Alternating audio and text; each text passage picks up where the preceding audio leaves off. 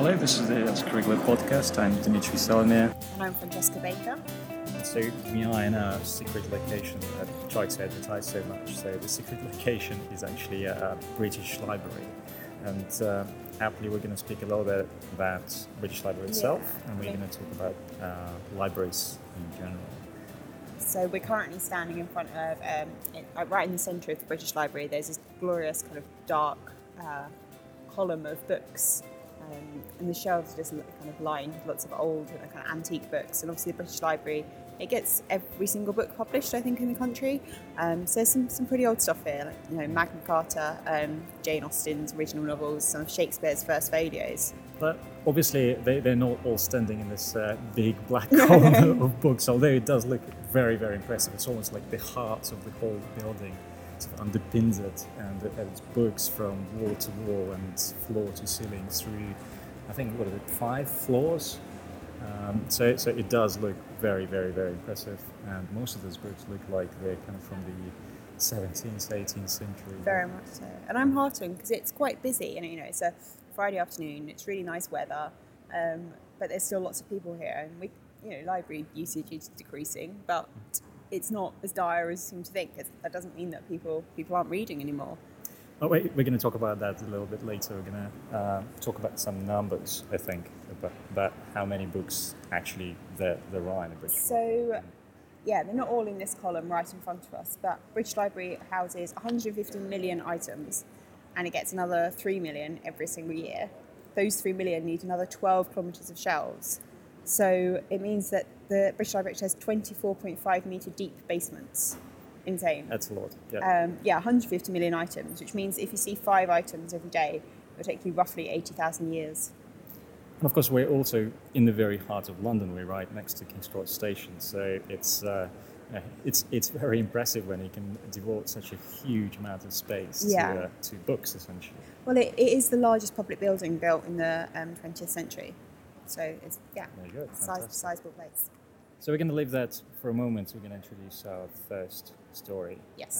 And um, the story actually takes place in Russia. It's called Dreams of Siberia, and it's by one of the long-standing Scriggler authors, uh, Iman Sheehy. And he has a very interesting project. I should kind of introduce mm. it before the story itself. The project is called Migrate to the Fringe, uh, so you can have a look at it. Uh, it's, it's on the web, uh, migratetothe.fringe.com, I believe. And um, it's, it's a journalistic project, and he basically travels to uh, uh, various parts of the world. Usually, those are the ones that experienced conflict fairly recently. So he's got uh, stories there about his travels to to the Balkans, for example, to the countries in North Africa as well. So it, it's really quite interesting. He's trying to get inside story. He's trying to speak to people on the ground and, and sort of bring this very picturesque depictions yeah, of, uh, Which you sketches. Can, and you can definitely hear that in this poem, kind of people and place very, very central to it. Sorry, story even, yeah. but yeah, it, it, it's kind of personal experience uh, and personal stories of people that he meets on the way. And he kind of uh, shows everything from inside almost. So the next voice you're going to hear is going to be Iman Sheehy. Dreams in Siberia. The afternoons proved near impossible, trying to work in the taiga with the stifling heat. Walking along you would take in a deep breath of forest air and find your mouth consuming a ball of insect frenetics reaching down your throat. Then suddenly the, the manic swarm would coarsely be dispelled by a wrenching cough. I started to cover my face after a while. The thickness of clouds, Siberian gnats, swarms of persistence aching at your nerves and raging at your sanity. We worked along the trail some more, but it was obvious our enthusiasm had run out. Less of the track was being cut away by each of us as time went on. We focused more on picking berries for our evening supper and fishing than cutting away overgrowth. Misha, all geared up with head nets and thick clothing, shored up our efforts by using the chainsaw more and more. We were coming to an ebb and we were literally two days from the end of our trek. In the little cabin I could still hear the buzzing, even though nightfall had quelled the swarms and the mosquito coils burned around us. A searing noisy pitch continued to drill through my head. They had left a permanent audio scar on my tormented ears. The cabin was a cosy welcome from the body numbing nights sleeping in cold tents. The little log burner in the corner spurned out warmth, tainted with a strong sticky wood aura. Tucked snug in our sleeping bags, we all lay together like silky chocolate rolls warming slowly in an oven. And just like that, my mind started to wander, to the lucid. A brown rusted barrel on its side, at the top of a green field in Kerry. My grandparents standing at a little gateway to the side. Tufts of white hair on their heads, looking on with smiles.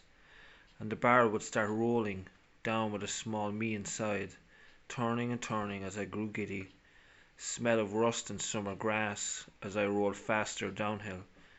The barrel would reach a speedy crescendo towards the end of the field. And the ditch would end it all with a kick. Kicked into the soles of my feet. Ivan was throwing night shapes in the dark. Awake, I'm stirred into sober annoyance in the snoring cabin. I can hear a bird peck against the pole of a tree outside, woodpecker pecking in the middle of the night. I listened to the pattern and began to drift back down into slumber. So that was Iman Sheehy, and you can probably hear by the noise we've. Uh, in the meantime, we relocated outside. We're sitting just next to, uh, to the library. There's a lovely courtyard, sort of uh, closed off from the main street. Where they're currently doing some works, a piece of art. Don't say that. no, but Crossroads of Curiosity. So I'm not moaning about the, the building, but it just looks like there's some something happening. And I guess that's what libraries are really, like a sort of place of curiosity and exploration. Well, exactly. I, I, I, think now, especially even places like British Library, they, they're trying to reinvent themselves and uh, become a lot more than they? libraries. Yeah. And uh, a lot of other libraries will have to do exactly the same and kind of open up and, and become co-working spaces and uh, sort of exhibitions and uh, kind of museums almost. Bringing all these little things that uh, will ensure that people are coming every day uh, because obviously physical books, whereas all the digital kind of revolution are becoming less and less of a draw, but then it's still important to have that knowledge repository. Definitely. I was looking at stats, um, and I think like library, the number of visitors to libraries down 12%, the number of books being borrowed was down 20%, and obviously it's awful they're both declining. But I think that just shows that people are coming to the library and doing different things and using sort of different resources. It's not just that, libraries have been closing as well. We, have mm. lost over 300 libraries in the last five years in the UK alone. Anecdotally, though, the usage of libraries in the States has gone up in the same period of time, and uh, that's probably to do with the crisis and people searching kind of for free Wi Fi and, yeah. and, and, places to. Uh, um, yeah, I guess like the recession can kind of take things two ways. Either everything closes because there's no public funds, or there's such a demand for it because personal funds are smaller and people don't have, you know, aren't paying for Wi-Fi or can go and get a book kind of thing. Um, so in times when perhaps we really need them, it's a shame they're closing.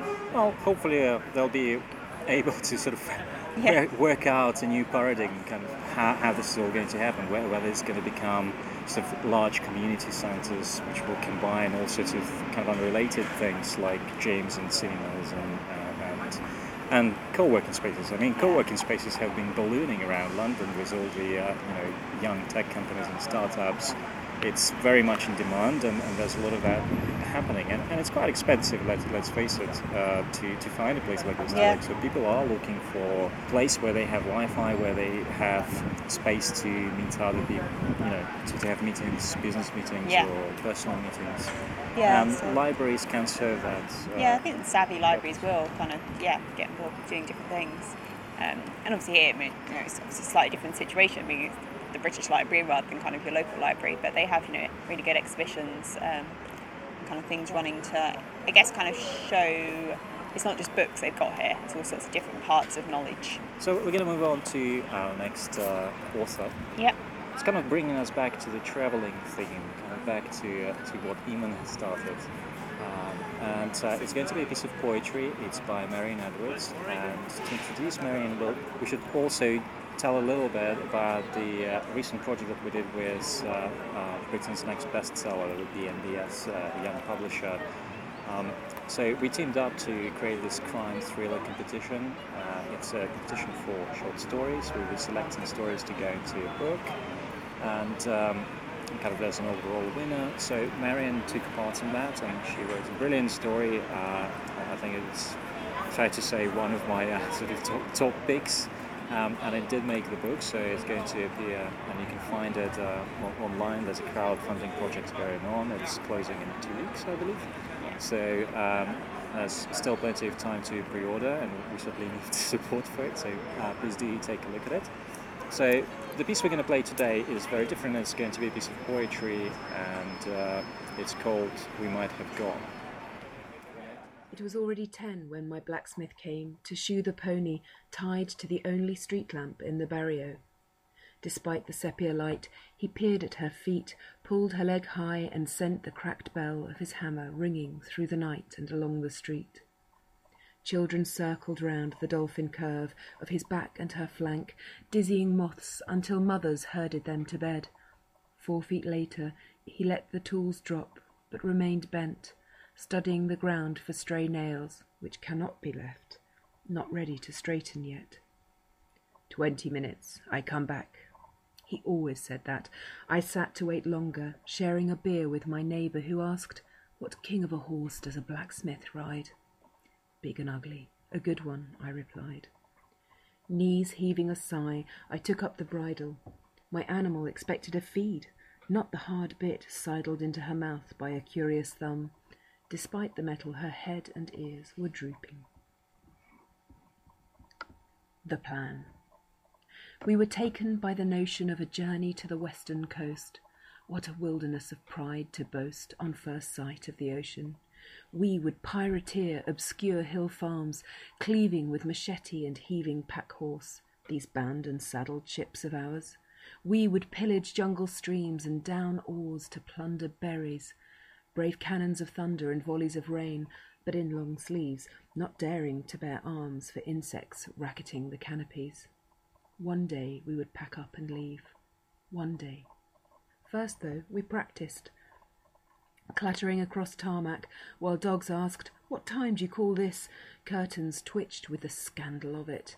Then we hit dry mud paths, house free and dark, thudding past the black trees, hearing everything. The mountain turned grey with the dawn of night vision.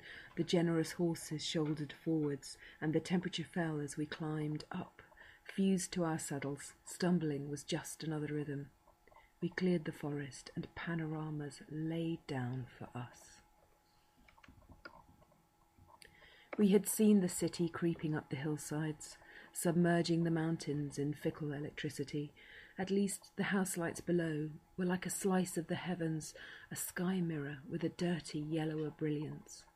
Tienes sueño? he asked, muscling out my reverie. It means, are you tired? But sueño is also dream. Lightning broke the night, with a moment of day like an advert for God. Si, muchos, I said. The ride was enough. Looking back at that rogue flash of day again, before his divorce crumbled into lies, before I proved to be just fine without him. Tienes sueño was let's go. He was right. We might have chanced the journey there and then. So that was Marion Edwards. Um, she's a writer. She writes all sorts of things, uh, not just poetry and literature, but also writes for radio and TV. Um, she does lots of writing, like blogging about science, um, which I think just kind of shows like the the breadth of talent and stuff that is on Scriggler and kind of the different ways of yeah, kind of articulating. It's also in a way the sort of versatility that is required now from yeah. modern writers. You kind of have to try all these little different angles and see where uh, where you're going to become more successful. It's yeah, quite definitely. difficult to find what's going to work. And to kind of be the jack of all trades, but hopefully master of at least at least one of them. So we're going to continue with poetry again, and uh, the next uh, the next author is Duncan Green. Duncan um, performed for us at one of the Scriggler Lives. Uh, it's been a privilege to see him live. It, it's very very powerful. He has a very almost overwhelming delivery. Uh, his personality really shines on stage. I think it's very intense, but also very very vulnerable. The kind of things he writes about really kind of exposes himself and his feelings and his life. Um, yeah, so both kind of powerful, but also sort of frail at the it's same very genuine, basically. Yeah. that, that's kind of the thing. And the, the poem he's going to read is, is it's, it's his kind of title poem. It's very autobiographical and, and, and Yeah, like if he had like a, if he was a graffiti artist and had a tag, this would be his tag. I feel. I suppose so. cool yes. part, Yeah. yeah. So he has a YouTube channel. Uh, you can see him perform at live. He usually performs at uh, Bare Chest. It's quite. Uh, um, um, it's quite important for the poem itself. So, and you'll see why in a minute. You seen Dunk in the changing room? You can put your hand round his bicep. I swear he's fucking anorexic. Ribs on show like a xylophone. He looks like a starving Ethiopian. Makes me sick. Do you think he eats? Don't look like it. Kev tells me he spends most lunchtimes watching his friends eat their pat lunches. You mean he has money, but he never goes to the canteen? Weirdo. How can you go all day without getting the munchies?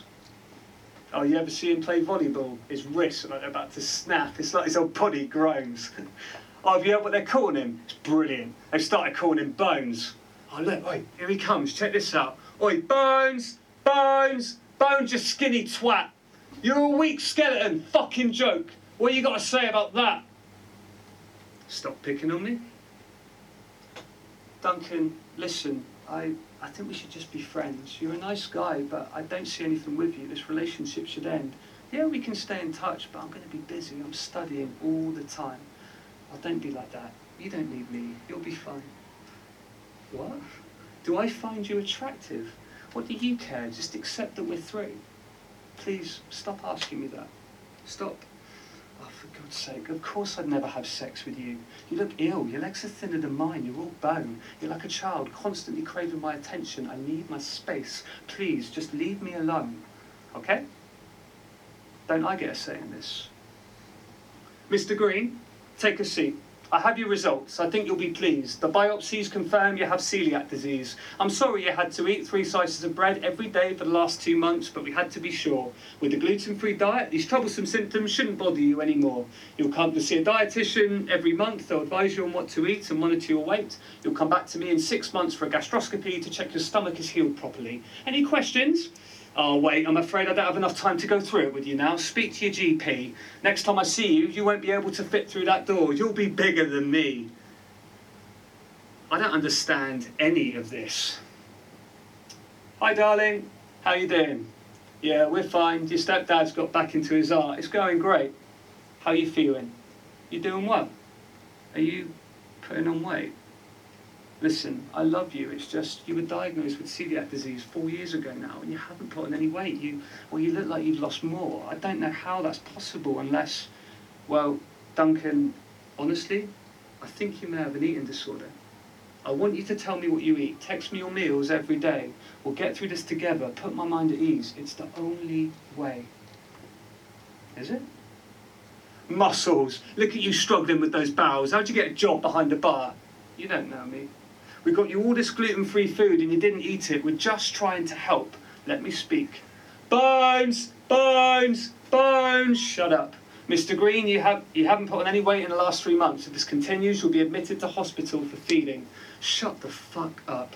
I'm tired of being judged for being underweight, people probing constantly to fix me, sitting quietly whilst politely listening to experts tell me results were inconclusive, and to come back in six months, then we'll see. The reality is, I was an insecure child who neglected his independence for the company of others, who sat starving whilst his friends ate because he didn't want to leave them for the canteen but never told his mother, who binge ate sweets from the garage on the way home, a sugar obsession that ruined his dinner every fucking day. The joke is, I now realise I've had celiac disease at least 25 years, so breads, spread, sweets, crisps, pasta, it was all poison anyway. And as muscle failed to materialise, inside insecurity was reflected on the outside. Rejection from women, concern from family, anxiety and worry dominating my masculine pride. Well, as I get older, I realise this whole situation started with me sacrificing my own voice, embracing false friendships, deadbeat jobs, being mummy's six year old boy because I told myself I didn't have a choice. Well, I may be skinny my whole life, but what will be, will be, and I'm tired of having to convince people I'm alright because that's not what they think they see. This is me. I'm more than a celiac, more than bones. They're just names, terms to pigeonhole me, put me down, conform to the views of others. They mean nothing to me. I have a damn name. It's Duncan James Green. Thank you very much for listening. Thank you. So that was Duncan Green, um, and as you all have heard, and as I kind of said before, it's really powerful and kind of emotive reading. Um, I did an interview with him ahead of Scriggler Live, uh, one of the events, and just was kind of asking a little bit about why he writes, and he was just saying how he just can't not, basically. Um, it's really part of him. It's um, he has to create in order to be real, and he, I think he's where the life source. That's just really kind of who he is. Um, and yeah, I guess it's kind of so that's on scriggler.com and just direct you to go and find you can find out a bit more about some of the authors on there um, on the platform and kind of why they write, how they write, what makes them write. Um, so it's another kind of aspect to go and investigate. So this brings us to the uh, end of today's podcast. We're gonna play you one last story. It's by H. O. de Jonge. And unfortunately, we don't have enough time to play the whole thing. um, so we're gonna play you the first half, and you'll have to wait for the conclusion for, for the next one. So, It's like a soap opera. It's like Eldorado. Remember Eldorado? well, I certainly wouldn't describe what he's writing as No, soap opera. no, no. Uh, but uh, he's a very interesting writer. He's got a book out. It's um, It's got a few. It, uh, yes, that, that's true. Um, there's one in particular that there are a few exper- uh, excerpts on, on Scriggler. It's in fantasy genre. It's very imaginative. I was very impressed by it kind of when it first uh, came out there. Uh, I certainly would recommend anyone to, to go and check it out. I'm, it's, I have to confess, it's still on my to-read list, but it's uh, kind of very, Your very, to read very list cl- piles up though, doesn't it? Close, uh, close to the top of the pile. But yes, that, that, that's true. Um, this particular story is called The Counts. It's a very uh, dark one. I'd just like to point out it's just starting to rain. Like I feel like as we're coming to the end and we've got this like dark story, I feel like this is quite apt. Uh, but this is H.O. de Jonge uh, with The Counts, and we're going to tell you more about it after the second half in the next podcast. stay So thanks very much for listening, and we'll uh, see you next time. Thank you. Bye bye. The accounts. The accounts of my life are not easy ones to tell. Even more so, at times they are not easy to hear. Even my earliest memory is one of darkness and fear, not like those of my fellow men who seem to recall theirs with apparent ease and joy. No, the story of my Genesis does not bring the same feelings of delight and nostalgia to mind. I'm not quite sure how old I was in my first memory, but I had already acquired the skill to walk and talk, albeit with the clumsy tendencies of a child. My entire world new and exciting to my awakening and developing senses. Senses that were now experiencing a frightening cacophony of shadowy stimuli. The only bit of safety I remember from this memory is the hand that clutched mine, pulling me ever deeper and deeper into the forest of black. The hand belonged to a woman, a woman whose face I do not recall all too well any more. But I remember the feelings I felt towards her. If not my mother, at least some sort of caregiver, someone with whom I felt safe at that moment. These feelings that told me my caregiver would protect me were the only things keeping me from crying in fear.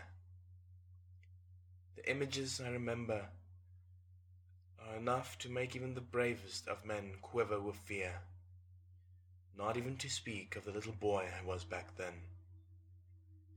The giant trees we passed each loomed over me as dark sentinel guardians of the frightening place, sounds of unknown creatures, or as I thought back then, monsters, sounded out of the shadowy distance, not betraying their true position. As the fist of fear closed around my heart, my hand followed suit and closed tighter around that of my caregivers. To my everlasting dismay, my caregiver gave her first sign of her true intention. For as my grip tightened on hers, I felt her grip slacken. Even as a child, I could sense and fear the iniquitous intent of my caregiver. I remember trying to speak to the one who led me by my hand. Exactly what words I had said I cannot remember, for they are lost to me beneath the blanket of fear and dread I felt at that moment. She never answered, but sometimes I imagine a small snicker from out the shadows of her veil. It felt like hours that we moved in absolute silence through this den of shadowed demons that I was sure were there. I still remember the question that ran through my head over and over that night. Where are you taking me? And why must we pass through here, where all that is dark and evil must reside? I don't think I ever voiced this question aloud. I didn't expect an answer, for deep down I knew what was coming. My young legs wanted to give way beneath me as we finally slowed down. The area my caregiver was looking for finally found. I shivered from both the cold and the fear as we slowly approached what must have been the tallest and thickest of all the trees in that forest. A haunting light from beneath it chased away the shadows that covered the rest of the forest. Was this what she wanted me to see? I thought, as I edged nearer to the tree, her hand still tightly clutched in mine. The tree was growing on the very edge of a cliff, I realized with a start, as I saw the sudden drop and the mirror-like surface of the lake below. The beauty of the glass-like water, reflecting the silver light of the full moon, drove all considerations of fear from my mind, and my grip lessened on my caregiver's hand. I knew it would happen before it did. The second my grip was lessened, my caregiver plucked her hand free from mine with a swift motion. I never had a chance to stare questioningly at her, for the next moment I felt the push from the very hand that had just vacated mine. It was like an eternity passing in a second as I fell from that cliff and broke the pristine surface of the lake. Ice seemed to replace the air in my lungs as I sank down into the black depths of the lake. Perennial waves of pain spread through my body with every breath I tried to take. I am not sure whether I had swam before this moment, however, whether by instinct or experience, my arms and legs began to propel me to the surface of the lake. There was no singular instant wherein I decided to fight for my life. There was only me doing it. It felt like it could have died three times over in the time it took me to finally reach the shore of the lake. My body seemed to feel the same way, as it immediately crumbled beneath me when my feet found the muddy ground. I coughed as the water vacated my lungs to make way for the air to once again take its place. The unforgiving cold beat against my wet clothes, plastered to my shivering skin. Instinct, I think, made me react at that moment as I tore my clothes from my body the fabric already struggling to relinquish my skin. I have no idea what spurred me to action next. Very little of that moment can be recalled clearly. However, one thing I do remember. It is probably the clearest memory I have of that night, if not the clearest of my entire life. For one second, I stared back up at that cliff to where my caregiver still stood. She knew I had survived.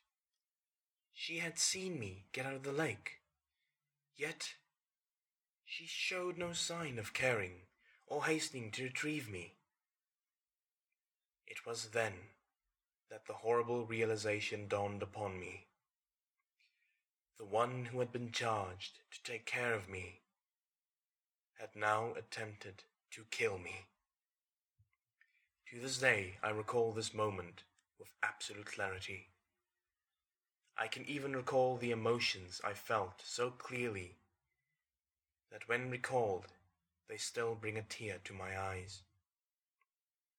But what I can't seem to remember about this moment is the thoughts that must have raced through my prepubescent mind, the thoughts that must have led me to my next action. I ran from that spot with such fervor and haste, almost as if I feared the lake would attempt to retake me if I did not flee fast enough, as if the thought of seeing my caretaker turn and leave would completely destroy me. I ran with the mad desire of an animal that night, my vision completely obscured by the unbidden tears that filled my eyes. Yet I did not allow my lack of vision to postpone my flight. I could not have stopped myself at that moment, even if I had tried. It's a maddening picture. The completely naked child, running madly through the pitch black, frightening forest in the middle of the winter, branches cutting at my face and body, while stones dug into my soft feet. My mad sprint nowhere was finally brought to a halt as my feet found a root or branch that caused my body to find the forest floor. My tiny body hit the leaf strewn ground with a loud thud, momentum causing my body to roll forward a few more paces before finally coming to a full stop. I did not bother getting back up to continue my flight, for I knew full well that I actually had nowhere to go to. No one whose arms I could run into no one to kiss my wounds and tell me it was all going to be all right. So there I lay, curled into a ball, and I wept. I wept and shivered from the cold until sleep finally gave me some momentary reprise from the horror that was now my life.